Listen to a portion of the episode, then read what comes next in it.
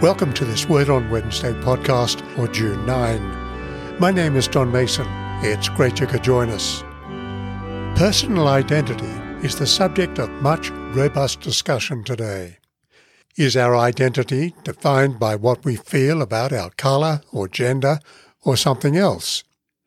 There are white people who say they feel black. And I recently heard of someone who didn't feel their legs were theirs. The capacity for choice is one of the most exciting and yet most frightening things about our humanity. For with the power to choose, there is the moral responsibility to choose well. If we were robots, we could say our decisions were the outcome of the way we were programmed. If we were animals, we could say our decisions were shaped by our genetic code. But we are neither robots nor animals. We are human beings and the matter of choice is in our hands. When we think about it, our decisions are dependent upon assumptions we've made about life, and these assumptions include the spiritual values we might have. Come with me to a parable that opens up a very big picture about life. It's found only in the Gospel of Mark, where we read, Jesus also said, the kingdom of God is as if someone would scatter seed on the ground, and would sleep and rise night and day, and the seed would sprout and grow, he doesn't know how. The earth produces of itself first the stalk, then the head, then the full grain in the head. But when the grain is ripe, at once he goes in with his sickle, because the harvest has come. This fascinating parable focuses on the reality of God and the supernatural activity of his kingdom, the sowing of seed and the harvest. To understand the parable, we need to read it in the context of Jesus' overall ministry. In Mark chapter 1 verse 15, he proclaims, The time is fulfilled, and the kingdom of God has come near. Repent and believe in the good news. With Jesus coming, God's kingdom or rule is now present in a new and vital way. God's king or ruler has come in person. His mission, spoken of in the parable as seed time and harvest, brings the supernatural realm into human affairs. But just as a seed remains hidden, so is the seed of God's kingdom hidden. The parable helps us to begin to understand God's greater purposes and His way of working. The evidence of His existence is around us in the nature of the universe, but the proofs of this and His supernatural rule in Jesus Christ remain hidden. Yet in the same way that Jesus' predictions concerning his arrest and trial, crucifixion and resurrection were fulfilled, we can be sure that the prediction of his return and bringing in the harvest of his people will also be revealed. Paul the Apostle, in writing to God's people in Colossae, tells us that with the coming of Jesus Christ, the new age of God's kingdom dawned. This new age coexists with the old, which the New Testament refers to as the world. For the present, a door is open, allowing people to pass from the old age to the new. In Colossians chapter 1 verse 13, Paul writes of God's hidden supernatural work. God has rescued us from the dominion of darkness and has transferred us into the kingdom of the Son he loves. In turning to Jesus as the Lord, our whole relationship with God changes. Paul speaks of everyone who turns to Christ as dying with him.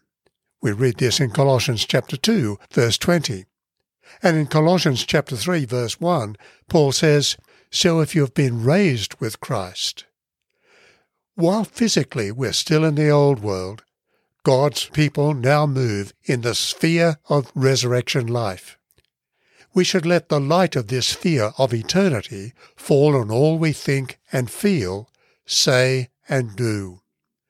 Live, Paul is saying, as though you belong not on the earth, but in heaven. This means sitting at the feet of the enthroned Jesus Christ and letting our minds and hearts be instructed by His Word, not least on matters such as our identity, gender, and relationships. It's understandable that we hear the voices of those around us asking us how we feel, but Paul urges every one of us who has this new life in the Lord Jesus to see ourselves and our identity, the challenges and the troubles of life, through the lens of the glory of our life to come. Paul develops this, for you have died, and your life is hidden with Christ in God. For the present, others only see our physical bodies. The reality of our new and eternal life is hidden. However, what is now hidden will one day be disclosed. Everyone will see the harvest of which Jesus speaks in his parable. So Paul writes, When Christ, who is our life, appears, then you also will appear with him in glory. In today's world, the idea of Christ bursting through the skies in a blazing display of power and glory seems pure science fiction. But the Bible leaves us in no doubt. From cover to cover, it tells us that the world is going somewhere, and that the final outcome will be the return of God's King. In recent times, there's been a revival of interest in 16th century England, and especially the reigns of Henry VIII and Elizabeth I. Writing on Thomas Cranmer's response to the news of Anne Boleyn's execution on false charges, Diarmaid MacCulloch records Cranmer's words to a close friend. She who has been the Queen of England on earth will today become a Queen of Heaven. In Revelation chapter 21, we read the words of St. John. Then I saw a new heaven and a new earth, for the first heaven and the first earth had passed away, and the sea was no more. And I saw the holy city, the new Jerusalem, coming down out of heaven from God, prepared as a bride adorned for her husband. And I heard a loud voice from the throne saying, See, the home of God is among mortals. He will dwell with them as their God. They'll be his peoples, and God himself will be with them. He will wipe away every tear from their eyes. Death will be no more. Mourning and crying and pain will be no more. For the first things have passed away. Let me pray. Lord God, the strength of all who put their trust in you, mercifully accept our prayers, and because through the weakness of our mortal nature we can do nothing good without you, grant us the help of your grace, so that in keeping your commandments we may please you both in word and deed. Through Jesus Christ our Lord. Amen.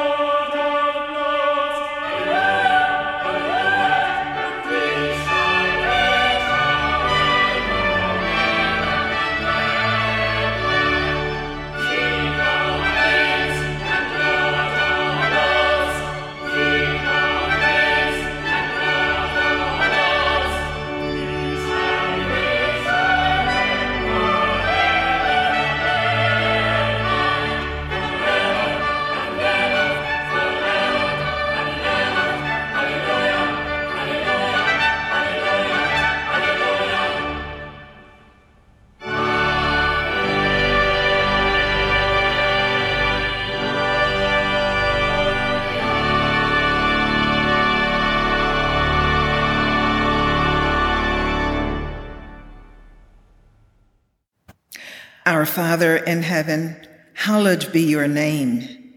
Your kingdom come, your will be done on earth as in heaven. Give us today our daily bread. Forgive us our sins as we forgive those who sin against us. Lead us not into temptation, but deliver us from evil. For the kingdom, the power and the glory are yours now and forever.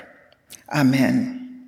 Now may the peace of God, which passes all understanding, keep your hearts and minds in the knowledge and love of God and of his Son, Jesus Christ our Lord. And the blessing of God Almighty, the Father, the Son, and the Holy Spirit be with you and remain with you always.